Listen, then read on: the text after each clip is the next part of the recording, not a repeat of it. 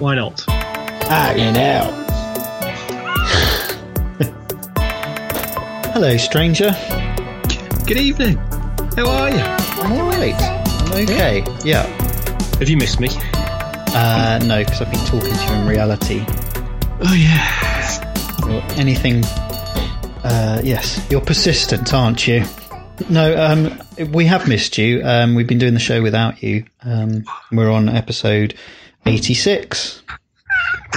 That'd be awful.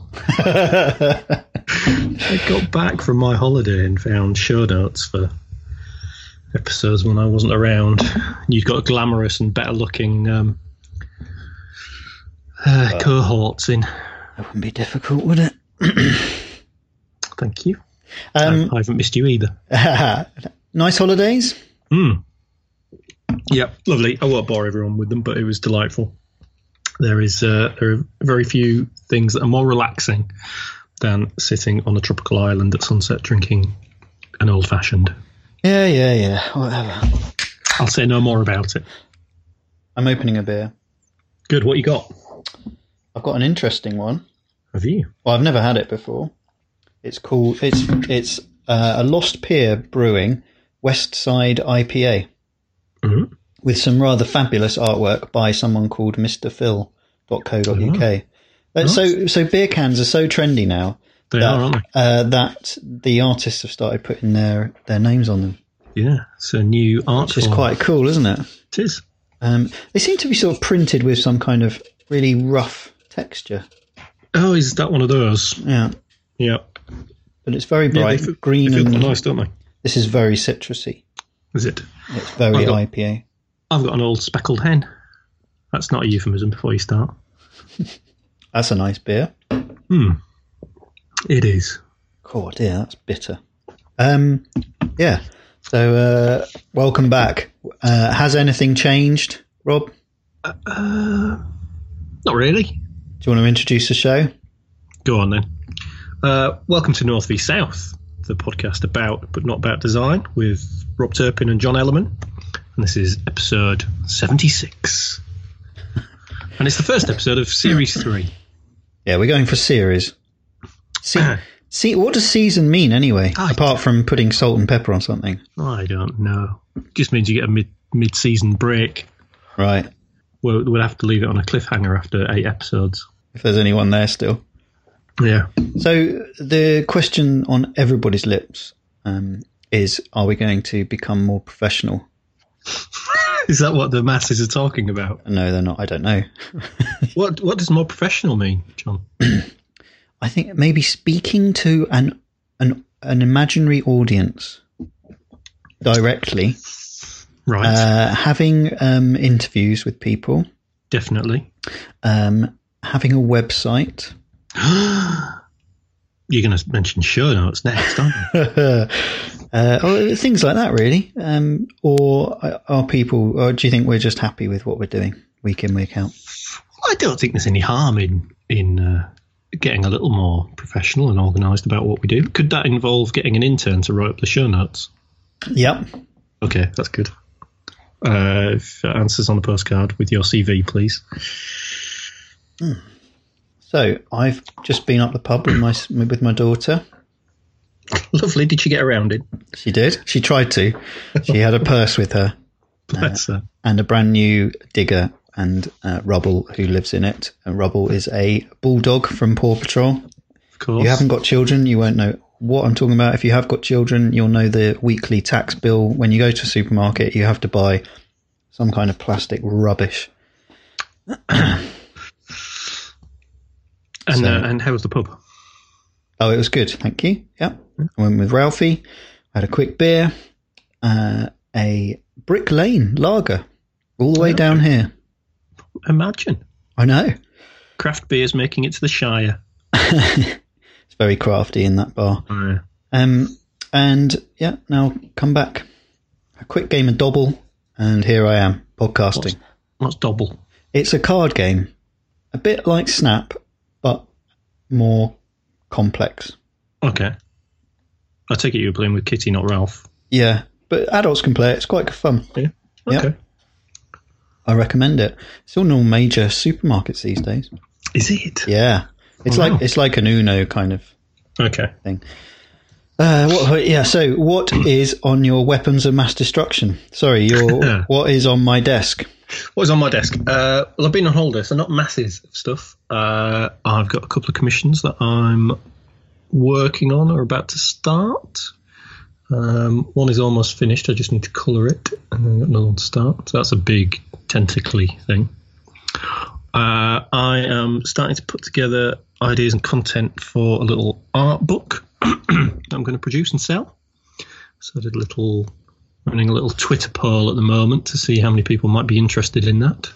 Twitter polls are always quite interesting, I think, uh, if only for the the paucity of replies to them. Um, I think I've got about 100 and, 150 votes. That's a lot, isn't it? It's, it's all right, isn't it, for a few Yeah. hours? Whenever I've done one, I get about three. Yeah, 168 votes. So 81% of people saying they would buy uh, a book of my sketches, which is good.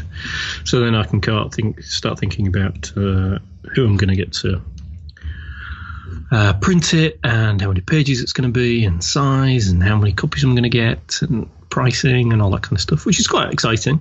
Um, and then just kind of collect the content and start designing the thing.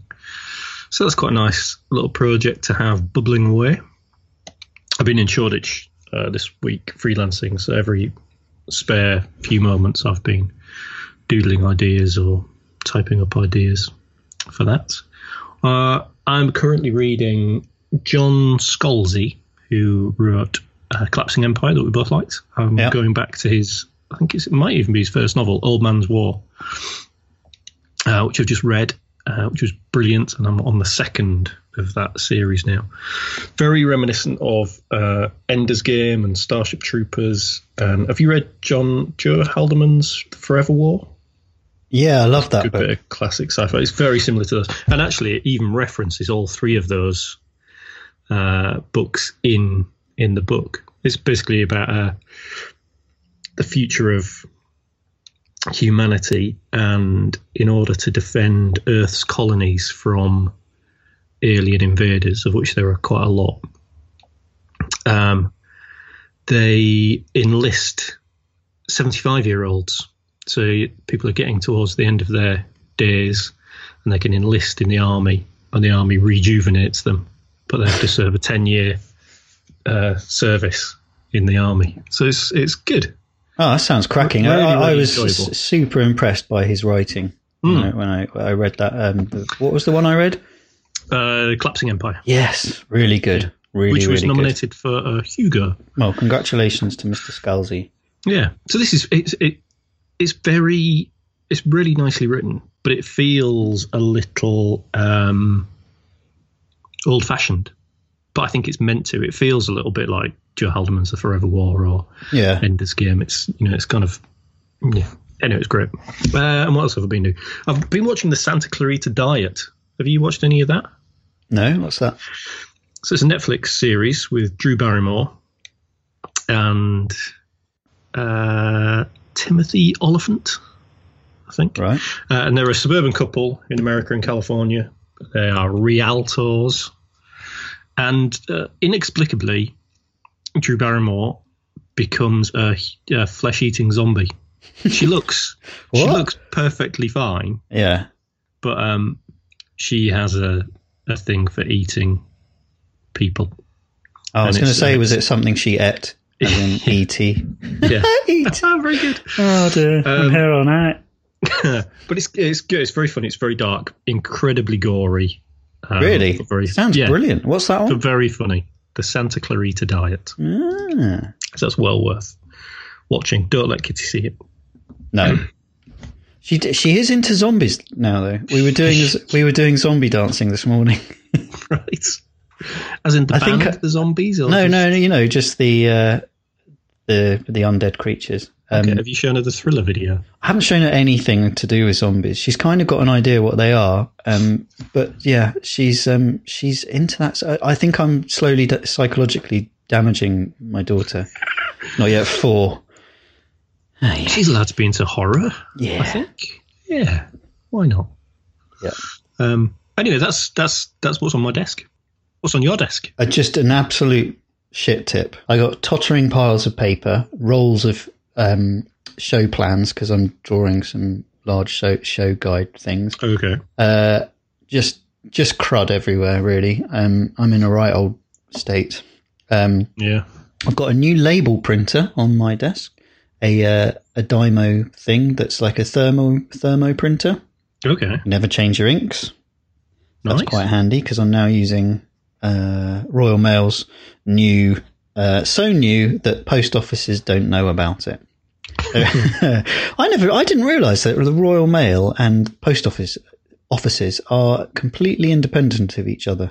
They're Are they? separate businesses, Yeah, they got sold off, didn't they? Spun off. but they, they don't talk to each other. Yeah. That's crazy, isn't it? It's ridiculous. Yeah. There's, it's a fantastic bit of technology called Click and Connect, connect Collect uh, that generates um, postage stuff. It sounds really Right. boring, but the the app that is running it is absolutely brilliant. Oh, okay. Really, really clever. You can like, you know, you can connect all sorts of different shops to it, uh, online shops. But you can also connect a uh, an Excel spreadsheet in Dropbox, and when it detects it in a folder, it automatically generates the uh, the postage from it. Uh, sometimes, as with all technology, sometimes. Yes. Um, but yeah, but it is it's incredibly clever. Um, yeah, just means you don't have to then stand in a queue at the post office. yeah. Handy. Although I went to the post office uh, this week and uh, the whole system around the country was down. What was it? Yeah, for a whole morning. Oh. Um, Um, yeah, by so the way, that's thank you for my uh, thank you for my parcel. Oh, you got it. I did. I got it today, so thank you. I haven't had a proper look yet, but uh, thank you for sending that over to me. Uh, I've got what have I got? Loads of post-it notes. I'm planning a. I'm. I've got a new job, uh, which is a biggie, and um, it's a website, and I'm working with a content uh, cr- creator, uh, a copywriter, in, in all other words, and we are doing. po- We're going post-it crazy. What colour? Uh, I, I bought a rainbow pack. Okay. Sounds like condoms, don't they? But this is a. When they say it's a, it's a bit disappointing. A rainbow pack. It's it's pink, yellow, orange, and then it just green. repeats itself. Yeah, Oh, okay. that's not rainbow, is it? No. Uh, five quid. That's a lot of money, isn't it? For a It is, isn't it? So yeah, so we're uh, we're building sort of data schemes tomorrow. That'll be Okay, fun, eh? Cool.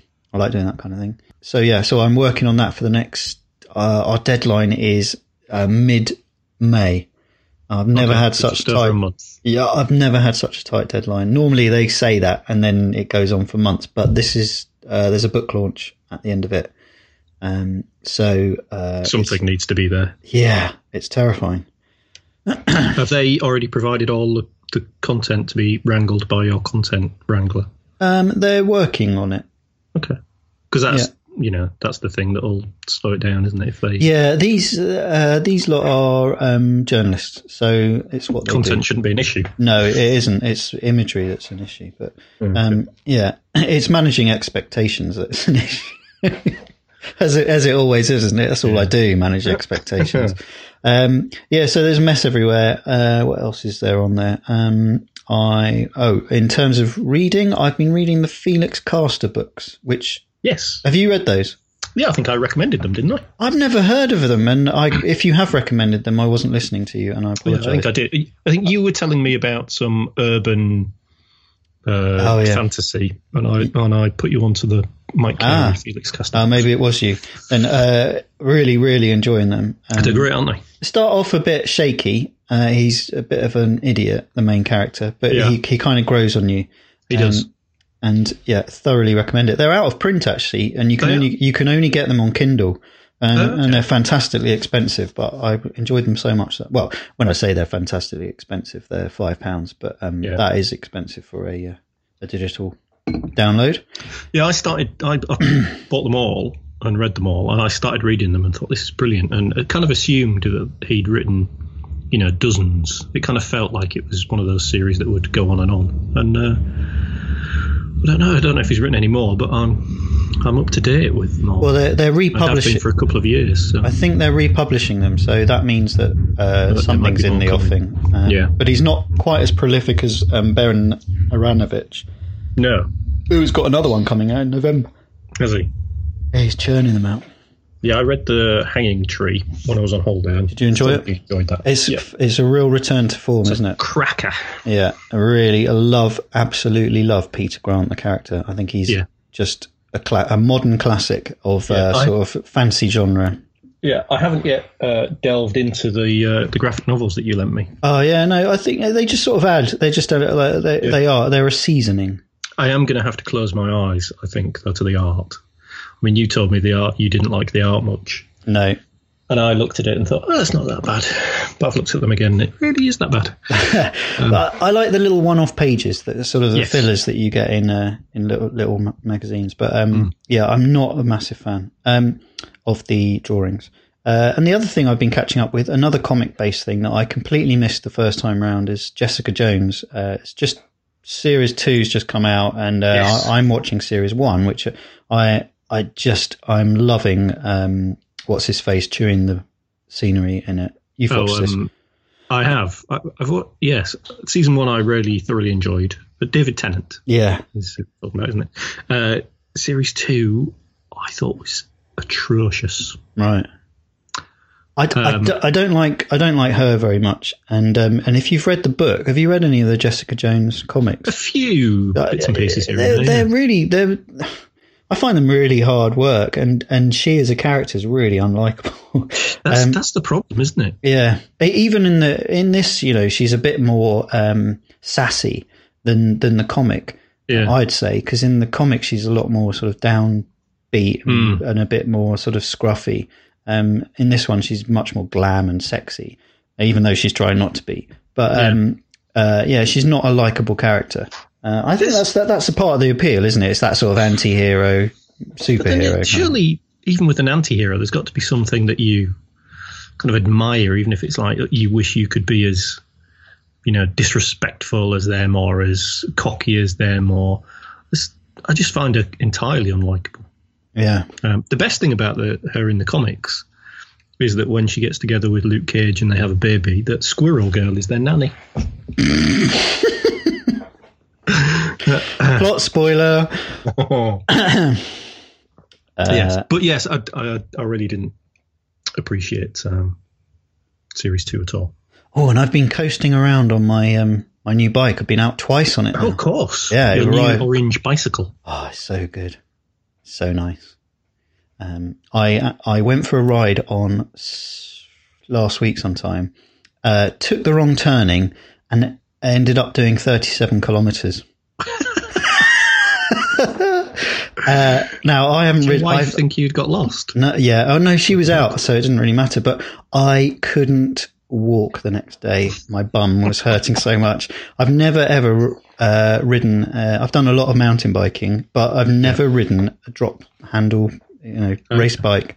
Um, and so I was getting used to it, and it was, it, it yeah, it's really painful.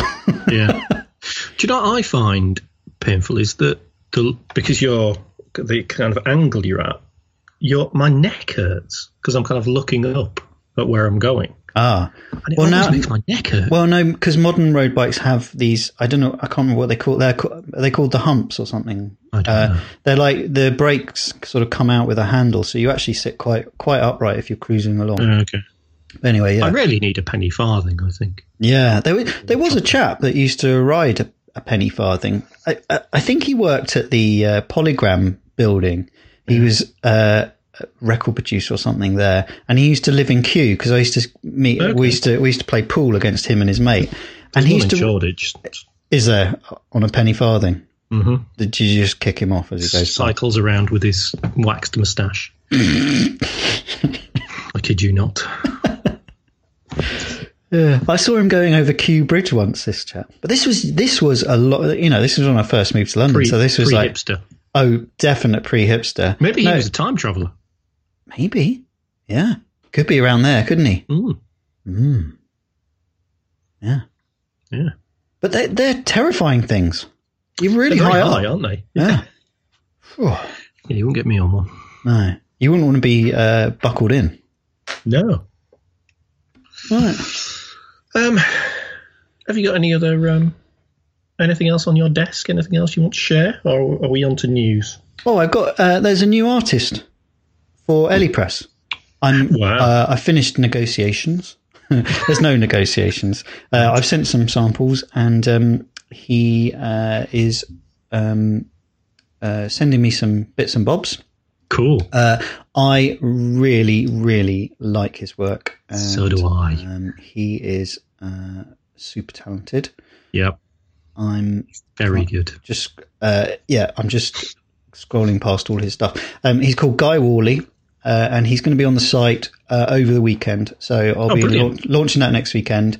Uh, we're starting with, I think, three products. Yep. Um, he's been selling some stuff at the Barbican um, on their art shop, but it's sold out now. So we Oh, he, are. did he do some stuff for their sci-fi? Yeah, he, he was one of the sort of six of uh, artists that did some work. Yeah. He's he's uh, it's it's reminiscent of 1970s uh, sort of pulp sci-fi novels, but with Yep. a sort of with a hint of um, of sort of I'd call it like 90s Amiga games. Uh, you know, like they they they he's got his characters are kind of polygon style, um, he's and he's just got a beautiful. He's got he draws trees beautifully. I think. Um, yeah, really can't wait to get them on. Yeah. and uh, yeah, so very excited by that. He's a, a proper professional artist. like you, like I've got I've got three proper proper dudes on there now, and I just need to start uh, ramping it up and getting more. But you know, I'm so the, I'm booked up now till August, Rob, Yeah. with work. Mm. That's insane, isn't it? It is. It just kind of uh, uh, it grabs you when you're not looking, doesn't it? I can't I can't control it at the moment. It's giving me the heebie-jeebies. but we'll talk about that in uh, in in a later episode.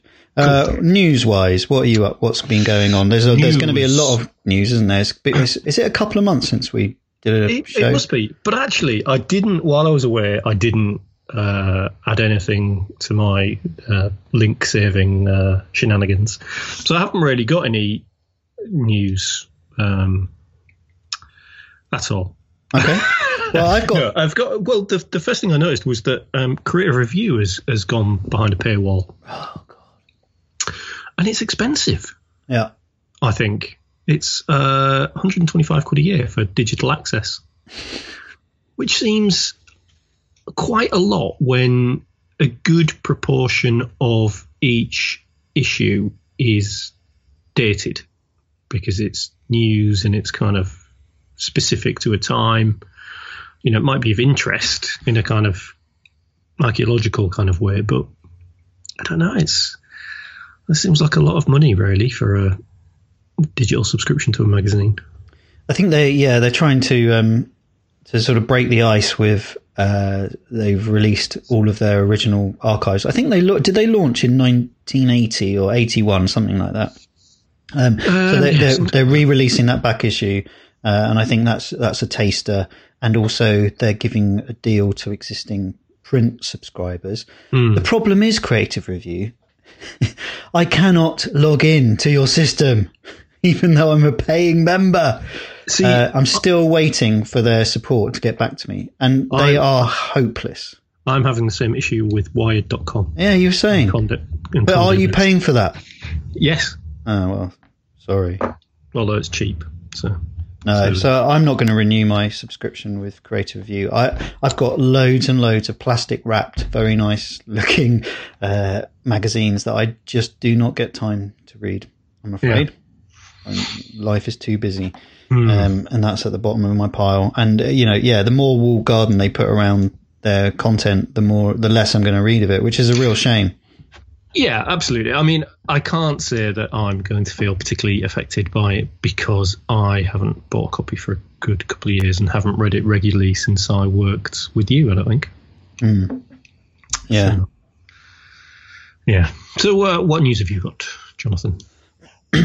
Uh, a couple of font things. Uh, there's a uh, a new site called FontFace Dojo, which is a kind of um, it's kind of a library or bookmarking app for fonts. So you, if you're on a on a website that you really like the look of, then more and more today uh, websites, I guess, are not using um, Google or Typekit, you know, off the shelf kind of freebies, but they're they're starting to use indie um, producers Yep. and uh, and you know real high quality uh, digital typefaces. And with this tool, you can sort of you can build a library of sites that you really like the fonts on, and it will Okay. um, it will save them for you. It's quite cool. Uh, I can't get it to work on Skype uh, on Their um, website on iOS. is beautifully slick. Yeah, it doesn't. It, it's just not working on um, Yeah. on the iPad at all. Not loading. Yeah, it looks like the sort of thing that would struggle on mobile. It's Yeah. beautifully sort of bouncy and swooshy and I think Yeah. you know um, typefaces can often be a little bit uh, academic, can't they? In terms of like the you know uh, sometimes uh, I'd say ninety percent of designers or art workers use um, preset typefaces that are either set by the um, by the brand or they're kind of things that they've learned or whatever, but they're not really going out there and uh, and um, commissioning type uh, foundries to make special types for them. Uh, You know, the budget's just not in that kind of work, so they do tend to live in these realms of uh, a little a little bit cloud, cloudy. Um, There's a uh, an app by IDEO who are the sort of product designers. Um, and they've called it fontmap.ideo.com and it's trying to machine learn typefaces and uh, it's making a map out of if you can imagine uh, the same word just sort of spread all over a, a white piece of paper but that word is set in different typefaces and they're they're kind of adjacent to each other because they may have similarities in the typeface Okay. Uh, so, uh, and and that's what this kind of little app does. But that this in, entirely encapsulates that kind of that uh, highfalutin learning that does nothing Yeah. for anybody. It doesn't even look that pretty. It's but strange, it, isn't it? yeah, because it's only using free free typefaces, so Yeah. there, It there's no real interesting. Yeah, uh, if there was like you know, I don't know, Bookman and Garamond and all the you know all the the classics in there, then it would be really interesting. And if they would join, then you could change the way that the relationship worked between the fonts in, instead of just visual similarities. It was historical, time based, or uh, print based, or whatever it had appeared in. Then it would be a lot more interesting, wouldn't it? Yeah, Yeah, absolutely. Uh, my next one, going on from there, I'm, I'm do, going to do an in and an out. Uh, Okay. So in, since you've been away, bunkers, obviously, not golf bunkers, but uh, protective bunkers from missile attacks. Right. I just say invest invest in any of that kind of technology. Okay. Uh, and uh, also bio Lego. Did we talk about this before? No, but I, I've I read that and didn't realise it was Bio Lego. I was trying to read it in an Italian accent. I know bio Lego. Bio Lego. What's Bio Lego? Uh, they're making a plant based uh, Hmm. Brick. Um, We have mentioned that, I think. yeah. Then I'll shut up. Is that Uh, is that out in the? Does it only come in green? Yeah, it's only it, it's going to be tree shapes, which I think is quite sweet. Trees and leaves. Okay.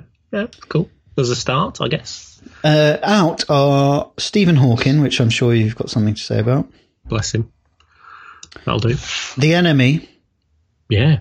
uh, it's gone, um, and Facebook. It's Has not Facebook go- gone? Sadly, it's not gone, uh, but uh, it has for me. I've deleted Have it. you deleted it? Did I you have. delete all your data first? No, because I don't Oh. really have any data on it. Oh, you, you, your data can still be mined, Jon. Can it? Yeah. Cool. How much? What? What would they find in I it? know. I think you're probably worth about 30 cents. um, I don't know. Um, I've deleted it off my phone, Right. uh, so it's not there to distract me with banal stuff. Um, but I've kept it simply because I've got a Facebook page for this Northern Boy, which Yeah. you know, it's kind of useful. I thought about it. Uh, I've never had any business from it. Um, I don't think Ellie Press has any engagement really with that. No. With that, uh, the the big problem that I've come across is that I do use Instagram, and I can no longer advertise because Ah, you've got to have a Facebook account, which is ridiculous. Yeah, Um, I think I, it wouldn't there you go. surprise me if, particularly in Europe, uh, the regulators force Facebook to spin off Instagram again.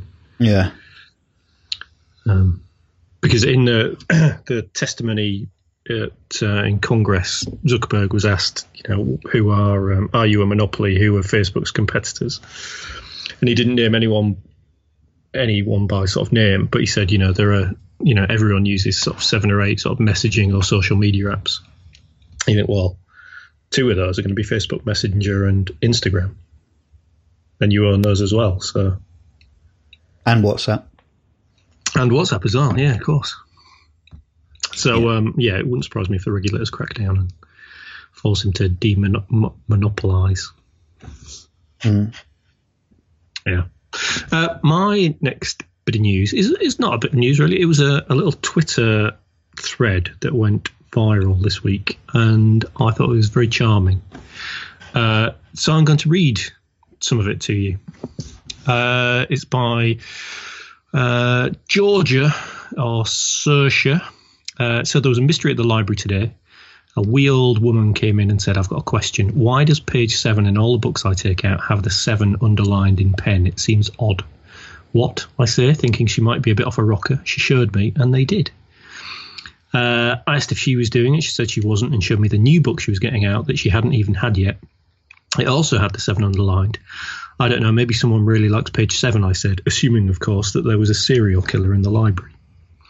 Uh, I checked other books. Most didn't have it, but a lot in the genre did. We old women books.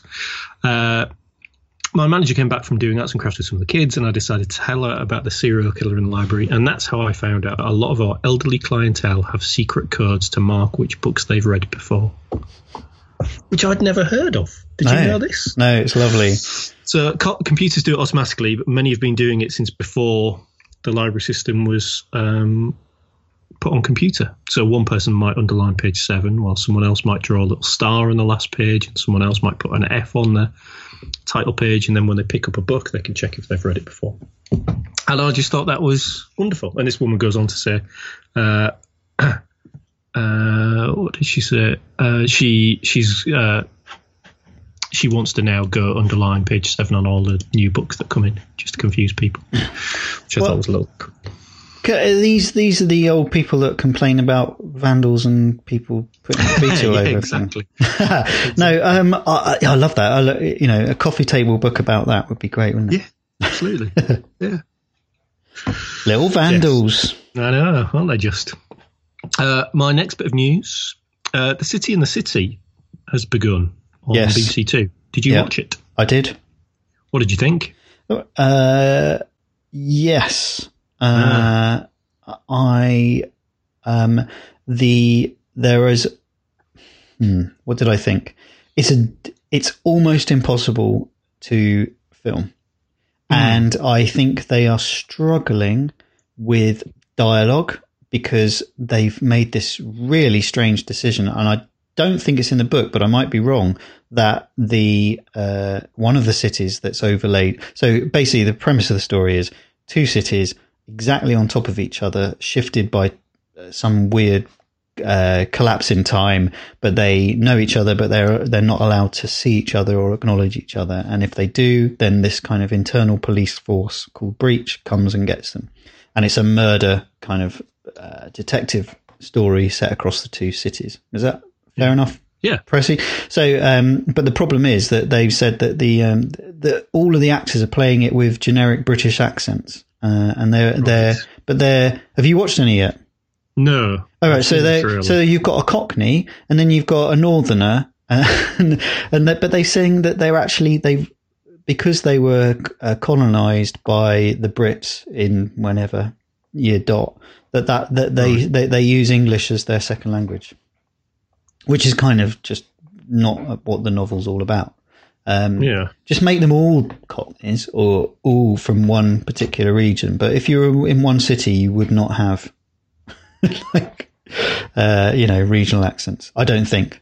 Um, no, of locals. It's strange, isn't it, when when that sort of thing is so overt? Yeah. Um, I recently watched The Death of Stalin. Have you seen that? No, but that that does the same thing, doesn't it? It does. Well, everyone keep everyone has very regional British accents in that. Um, even though 99% of the characters are Russian. It's very strange. And, and again, you've got Cockneys and yeah, maybe I'm maybe I'm missing a new a new trope in things. I don't know. Um, uh, but I thought the trailer looked horrifically dull. the um, I thought the tra- the tra- when I first saw the trailer, I thought that looks great, and then I saw another one which was about the sort of uh, an introduction to uh, a tourist sort of you know coming to the city, and it was so badly done. It was like sub Doctor Who, you know, um, Yeah, Torchwood or whatever that thing was called. that's Uh, that's what I thought. I thought it looked cheap. Yeah, um, the yeah, I enjoyed it. I did enjoy the first episode, and um, the, all three are out already. Um, but they've they've really changed the story in terms in, in terms of the chopping up of the timeline. Um, but it doesn't capture that kind of that uh, grainy, gritty kind of Yeah, um, Philip K. Dick kind of world that you that you that you kind of believe in City in the City. Um, it it doesn't feel China Miéville, Miéville, Miéville. yeah. Um, it feels Hmm. BBC, but uh, Well, definitely worth. I will watch. watch it. Um, see how I get on. No. I'll report back. Uh, any other? Th- oh, uh, talking of weird things, um, Fighting Fantasy is back. The uh, Warlock, the Warlock of Firetop Mountain. They they had one uh, uh, 30th anniversary book out last year that I've still got in the Amazon box. I haven't Oh, taken out yet. Um, but Charlie Higson has written one. Ah, Him of Fast Show. yeah, Uh, and the Higsons, the indie band from the 80s. yeah. Uh, he uh, and he talks in an interview in the Guardian. If you look it up, um, it's a, if you go to their book section, it's there. Um, he talks about how unprepared he was for the complexity of writing a fine, fighting fantasy yeah. book and how complicated it was. Um, while uh, Ian Livingstone sits beside him in the interview, laughing at him, basically. so yeah, so Charlie Higson, uh, he I think he's written um, a new sort of quite a lot of kids kids, kids Bond stuff, hasn't he? Uh, he's yeah written. A lot Is he the young Bond, one? Young yeah. Bond. Uh, I think. I think he has written some young Bond stuff, um, and also a, a series of things about zombies. I think Ah, zombies and monsters. I think. well, He's what's not to like? So if you're into your fighting fantasy and also strange comedy, then uh, then those are your books. just looking at those old covers on that Guardian article really takes me back. Yeah, I love them. Incredible. Yeah. Uh, any other news? Uh, Jeremy Deller. We should Yes. should have talked about this with the Facebook. He's been posting posters around uh, Liverpool Street Station, I think, um, uh, telling people how to delete their Facebook accounts. Have you seen that? It's I on. th- no. There's this. Um, there's a website called rruliverpool.com, um, and it's a kind of. Uh, it's a. It's calling itself a uh, a rapid response units um, like art news page. Um, it's it's a, unique year long cultural experiment designed to interpret, create, and challenge how we receive news. He Um, does some interesting stuff, doesn't he? yeah, I don't know. I think they may have commissioned this chap. The problem is for a news um, website, uh, you can't really get away with using a sort of default WordPress template and sticking some content in it. You've got to make it engaging. I guess that they're posting all of their news on um, Social on media. social media because there's no actual real updates on it. I noticed they've got a Facebook page, Right? which uh, Yeah. it's confusing. Yeah. Oh yeah, the other thing, uh, Rob, uh, Hellboy. There's a there's Oh, a there's yes. a Hellboy uh, desktop game coming out. Yeah, I Uh, follow these people on Instagram. Yeah, Mantic. Um, they make some cool kind of games. Um, uh, some of their some of their games have got questionable games mechanics, I'd say. But um, Okay. yeah, interesting that they well they're they're not renowned for their brilliant um, figures, so we'll have to see. Well, you can have a look. If you look on Mantic Games on Instagram, they've posted uh, their Hellboy figure Oh, have they? today, Um, oh, right. and I think it looks brilliant. Well, there we go. That shut me up, didn't it? Yeah, Mantic Games on Instagram, and their last post is uh, is the Hellboy figure from their new game. Um, it looks great. Oh, got yeah. No, they- They look uh, brilliant. as well. They do, don't they? yeah. Should we talk about our topic? Yeah. What you've got to talk about? So, um, uh, how do you make money as an artist? We've kind of touched on this many times.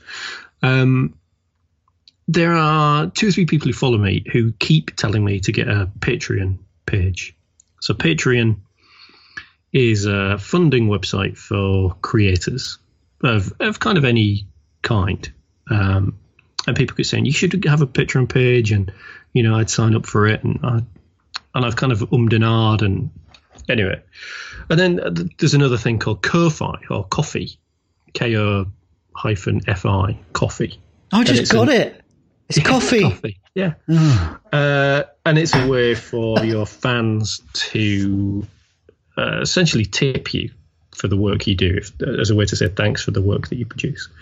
And of course, there's also Kickstarter, which typically is for funding bigger projects.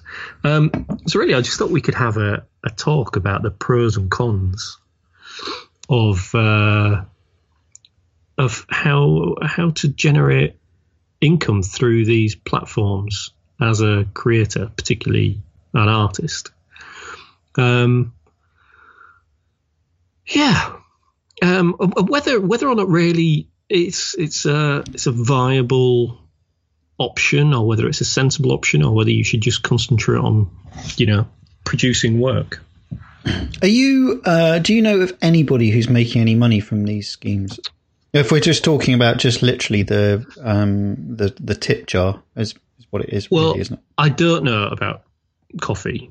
It's reasonably new, and there's kind of no way to track it. You know, if, I think you can look on on the homepage and say whoever has got has been bought so many coffees, but um, I don't really know. I've been bought eleven coffees. Um, but uh, Patreon, I had a quick look on. Uh, kind of a stats page for Patreon, uh, and there's a list of the top earning drawing and painting creators on Patreon, and there are people making nearly eight thousand dollars a month, right, on Patreon. Okay, which obviously must be a full time job for them. Yeah. So it's it's uh, I mean that's a living, isn't it? That is. How um, many of those are, you know, what's the percentage of those people? Well, very little. I mean, yeah, I mean, you know, what when we say what's the percentage of illustrators earning that much a month? Yeah. Is it the same as? Oh, I've got a little visitor. Have with you? A, with a pie. Do you want to say hello? Hello. Hello there. What have you got to say? Hello, Kitty. Hello. Hello, how are you? Good. Oh, it's nice to talk to you. Yes. Have you just brought your dad a pie? Yes. Does it does it look like a nice pie tonight? Mm. Do you like pies? Yes. Glad to hear it. Mm. Tell Rob what you got today. You shall rubble. You you got a what? You shall rubble. Rubble. Sea Patrol one. Oh, Sea Patrol. tell him what rubble is. He doesn't know what rubble is. No, I don't know. He's a you see, Patrol. right. Okay, off you go okay. to bed. Say good night to Rob. Good night, Rob. Good night, Kitty. Well, that was adorable. she's very cute. Yeah, she's the apple of my pie. Good. Yes. So, uh, who's making money out of these things? Um, my guess is that most of the people who make a lot of money, particularly out of coffee and Patreon are probably people who don't need to be making money out of it. Yeah. So they're, they're the people who are established artists with a big following who are probably selling lots of prints and uh, comics. Uh, you know, they're probably professional. A lot of them will be professional illustrators who are, you know, doing book covers or kids' books or whatever. And um, yeah, so they're probably the people who least need that extra income. I mean, I'm not begrudging it.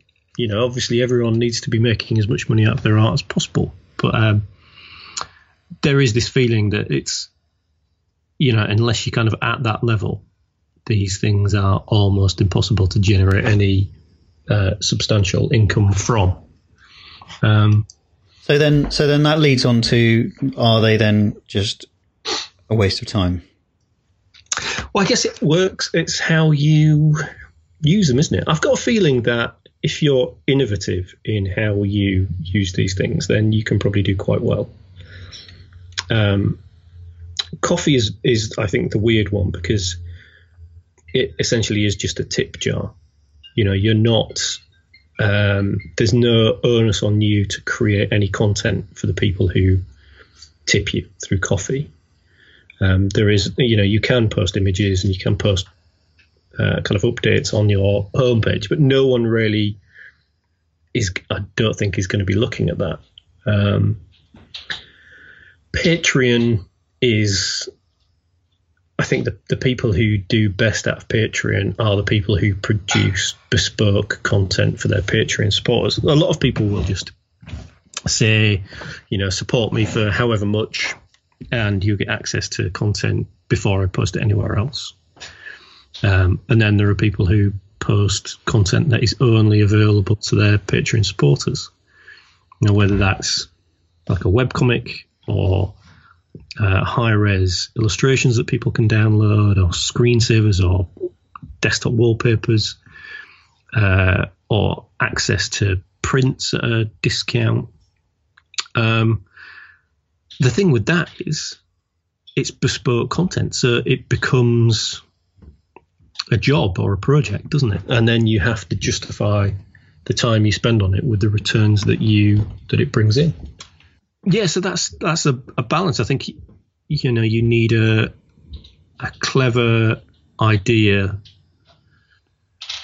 um, to make it work, and then you just really have to balance how much how much time you can spend on it for how much income. So you know, say if you were going to do you know a couple of blog posts a week and you know maybe one or two illustrations every week just for Patreon, that's probably a day's work. And then how much do you need to be earning per month to justify four days work a month?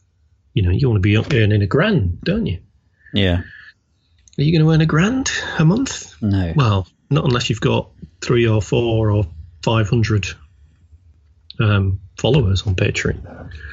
Um, You see, so- I, I'm against. You know, I'd say I'm kind of against it if you're a you know a struggling artist, or when I say struggling, I I mean as in you're trying to establish yourself. Um, I can't see any evidence of it getting you followers or expanding your audience. I think that you would already have to have that before you went there because it's not like you go. Yeah, you don't go on to Patreon and find new things you'd like to look at, do you? no, and apparently it's it's pretty poor for discovering new Yeah. new people as well. From Yeah. people who use it have said that. But yeah, it- it- it's because it's behind a paywall. It's uh, essentially impossible for you to be discovered, or f- rather, for you to kind of build your following elsewhere without you know advertising the hell out of it on other Yeah. social media. So is it this kind of false utopia where you know it it generates uh, an amazing amount of income for? I'm only talking about the arts here. I'm not talking about all the other things that it generates, but the, the general figures that it brings in are. Could we say that they're the people who are already earning on loads of other platforms because Yeah. they're so well known and they can just regurgitate a load of their work quite easily? Um, sure. Everybody else is going to be thinking that they're going to win. it's like the lottery, isn't it? Um, but they're but they're not. And if you are a serious, you seriously want to make a living uh, being an illustrator or an artist, then I think there are better ways you can spend your time. Um, I feel I I think so anyway. I think it's an easy way to waste your time and to say you're spending a lot of time investing in it when actually you're probably just shying away from doing commercial work, which Yeah, I think you're right, but I also think uh, I'll play devil's advocate. yeah I think for a lot of people, either because of the quality of their work or the style or genre of their work, they're never going to have a commercial career. But they could probably have a reasonable income from targeting a very genre specific audience. Because, you know, I think commercial opportunities for a lot of genre illustration are limited, but their fans are out there. So, you know, if you're not going to be doing editorial stuff or you're not going to be doing book covers or kids' books or a comic, but there's people out there who love the drawings that you do of unicorns and rainbows, you know, there is a way to chase that uh, audience, I think, and for it to bring Yeah. you some income. Yeah, totally agree with you. Um, I'm just coming at it from uh, making a living for you or your family, Yeah, yeah. and coming at it from a very commercial point of view. So Mm. yeah, I think if it if it is a genre sort of niche thing, then um, then you know fill your boots. But I think it's an easy, it's kind of a gold rush, uh, you know, follow the crowd kind of thing. Yeah, yeah. Um, I, I Kofi, coffee, whatever it is. Um, I think that I can't see it lasting because I just think that um, who wants to give you money for nothing? Uh, It's strange, isn't it? yeah, it was I mean, I- and it's so anti-British. Yeah, I kind of of I sensibility. kind of curious. Um, Well, you have to sign up for it because I tipped uh, in Mr. DBG um, Yes. for his newsletter, which Yeah. uh, is back on, on the scene again. Um, and uh, I had to join. I couldn't Yeah. Tip, even though it's PayPal based. I had to Yeah. register, which is kind of crazy. Um, so anyway, yeah, I, I, I just can't see any benefit to that whatsoever. Why- no, it's it is a weird one. Ah, I mean, you'd just use Patreon, wouldn't you? Or just say donate to my PayPal account because it's exactly the same thing. Yeah, absolutely. I mean, you, you do see quite a few blogs, don't you, with uh, you know a it, putting on them. Yeah, that was always a traditional way to do it, wasn't it? Yeah, I, I, I guess co- I guess coffee just kind of puts a, a a different slant on that. I guess if, if and if that's what you use it for, if you stick it on your blog and it's or you know where you're kind of regularly creating content, whether it's a newsletter or a blog or whatever, then I guess it it just puts a, a little twist on. Yeah, I just yeah, I to, yeah, but it's got to be uh, you know a micro payment has got to be completely transparent and easy Yeah. to do. It's just got to be a click or an Apple Pay or whatever. But Yeah. this this just isn't it. Um, but you know, what, whatever, fill their boots. Um, the crowdsourcing side of things is a lot for me. You know, commercially is a lot more interesting. Uh, I think I think you can see with um, Alistair Wood did uh, the artist. He did some um, some badges. I think he did. Bowie and some horror ones as well. Yeah. and he funded that through Kickstarter. Um, and that is just a brilliant use of the power of crowdsourcing because It is. It's well, a brilliant way to gauge interest, isn't it? Yeah. To start. Yeah, it's it's quite a good. It's, it's a real, you know, for all the the downsides of, of Kickstarter, you know, the amount you have to pay them Mm. being the main one. Uh, it's a brilliantly curated uh, website, um, and you you know, if you are a member of it, you will find things that you're interested in. Uh, they're normally some kind of coffee roaster with neon lights on it, or uh, some, some kind of flying drone that um, you know looks after your dog in the day. But um, you know, it, it, the the ones that yeah, I think where it's really really powerful is for those kind of uh, those art projects or book generate you know generating money to to make books. Um, I think is is a fantastic way to go for small producers because it takes away that massive amount of money you have to outlay for doing print based work. Absolutely. Yeah. Um, so yeah, I I really would you know if you are an an artist who's interested in generating money other than the traditional way of getting some gigs and doing you know some commercial drawings, then I think Kickstarter, Indiegogo, those are the ways. Really, Mm. I think that you're going to make decent money if you've got a great idea. Yeah. I don't know. I don't know. What do you think? No, I agree. I think you know, like I said, I think if your interests are niche or very genre specific, then I think Patreon's absolutely got a role to play. Um, if you're not going to be getting commercial work, um, and I guess also for for certain things, Patreon probably work quite well for you know web comics or kind of sequential stuff. You know, anything that you can produce on a regular basis that people are going to sign up for and you're going to give them you know content specifically for that donation i think that kind of works but it's just a it's just a huge balance of I think most people vastly underestimate how much time they spend producing the content Yeah. for the return they get. Yeah. Um, one thing I was talking to Graham um, Reed, who's uh, a watercolor, well, he's a painter, an illustrator, um, has worked on comics, 2000 AD, uh, and now he is a commercial illustrator, and he has a Patreon page. And I was talking to him about it, um, and he says he's he's not given up on it as a way to generate income. It doesn't bring him a massive amount, but it's it's quite a nice little tight community. So he doesn't have masses of patrons, but the ones that are there, a good number of them are quite uh, keen on kind of interacting. So he puts a he puts a blog post up several times a, a week um, with kind of work in progress and stuff, and he gets quite a lot of engagement from the from his patrons, and I think he thinks that that's a good way of building a community. So those people, while they're not bringing in money directly through Patreon, they're more likely to buy his work. So it's a way of kind of encouraging the fans that he does have to to uh, support him in other ways.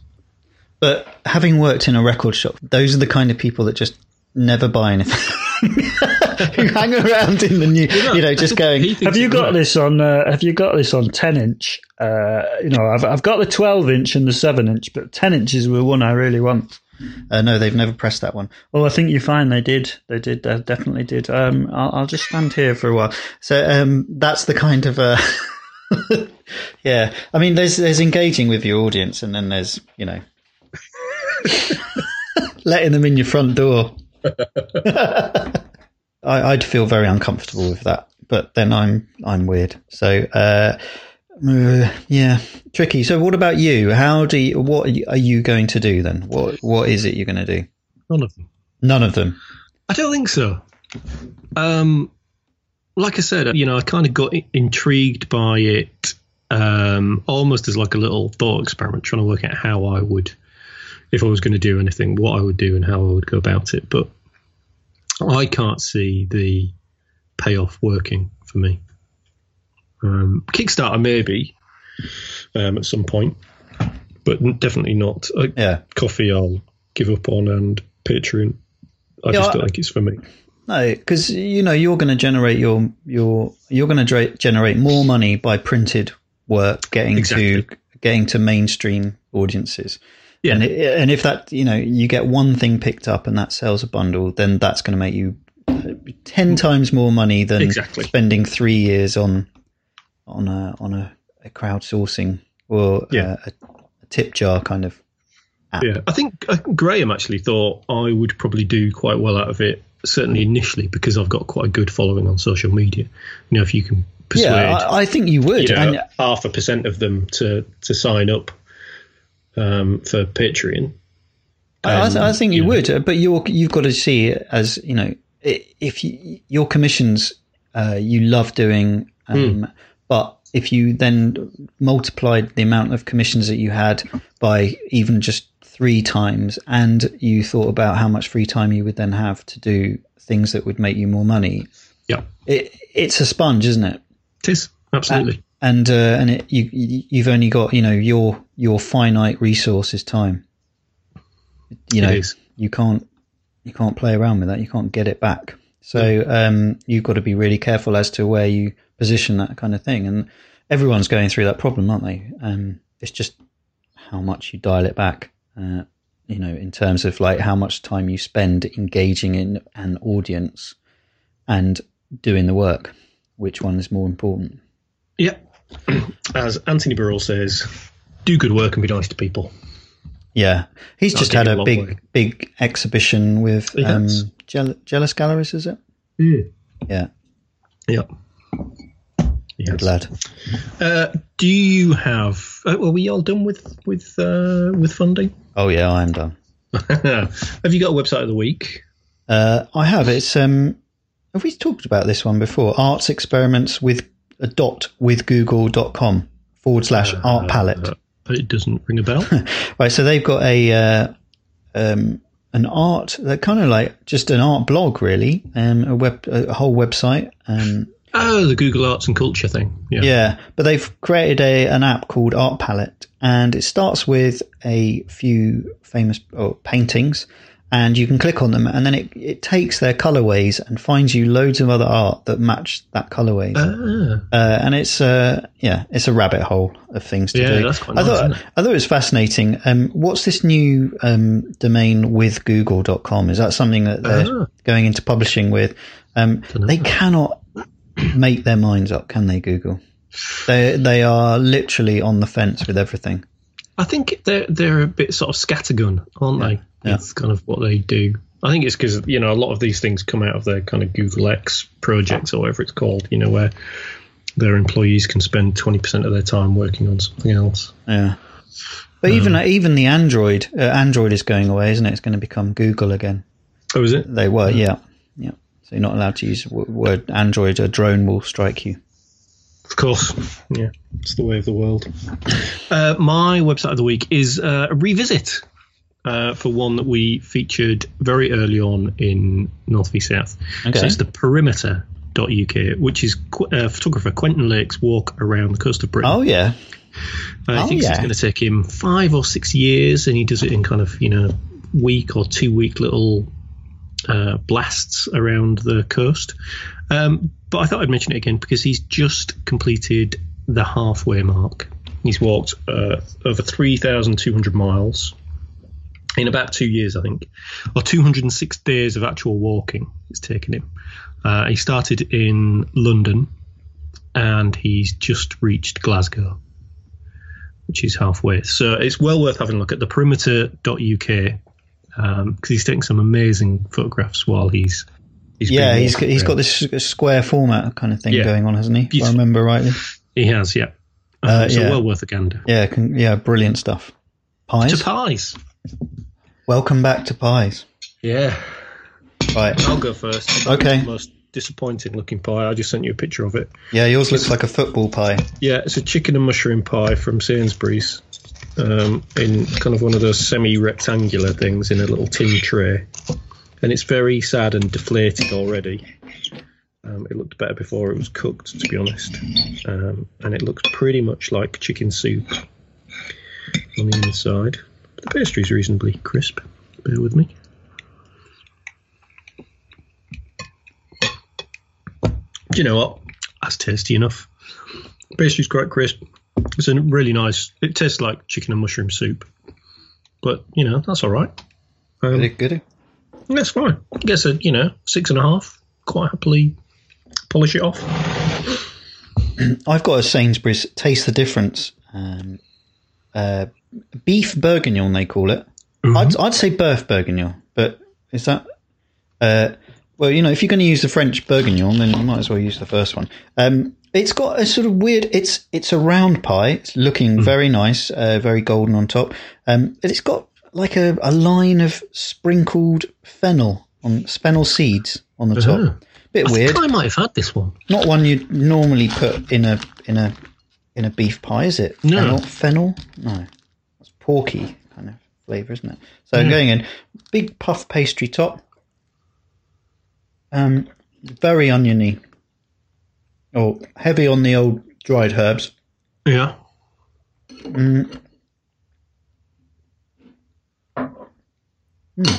Really rather nice. Yeah. That's good. Yeah, I'd say no. I'm going to give that. Mm, that's a really good pie. Eight. Oh, blimey. Yeah, that's a beef Careful, bourguignon. Taste the difference. Plus, it was a. It, I bought it a month ago, and it was on second second hand one. Wow. Second hand. Well, you know, it was reduced price. Don't, I know, you know, times are tough, Jon, but don't start eating second-hand pies. uh, well, that's not a bad note to end on, is it? A couple of good pies. Well, we haven't got a lot of the rings segment tonight because I Haven't we? Up to What? no, Oh, you've, you've done all your reading in vain. Um, so we'll have to catch up with that. I'll put my Withywindle away then. Oh, yeah, you do that. um, right. So uh, next week's episode, we don't know what it's about yet. but we'll have a think and we'll let you know on Twitter. Um, so follow us on Twitter or Facebook, um, get in touch. Let us know what you uh, what you think of the show, and if there's anything you want to hear from us for series three. Um, and in the meantime, we'll go finish our pies. And uh, and also, you know, if you want to give us uh, any money, um, you'll find us on pay. No, you won't. uh, no, we don't. We don't need your money. No. Um, uh, yeah. So welcome back, and uh, thanks for listening. If you're listening, and uh, hello Guam. yeah, absolutely. All right, well, talk to you, Jon. Take care. Ta-da. Ta-ra.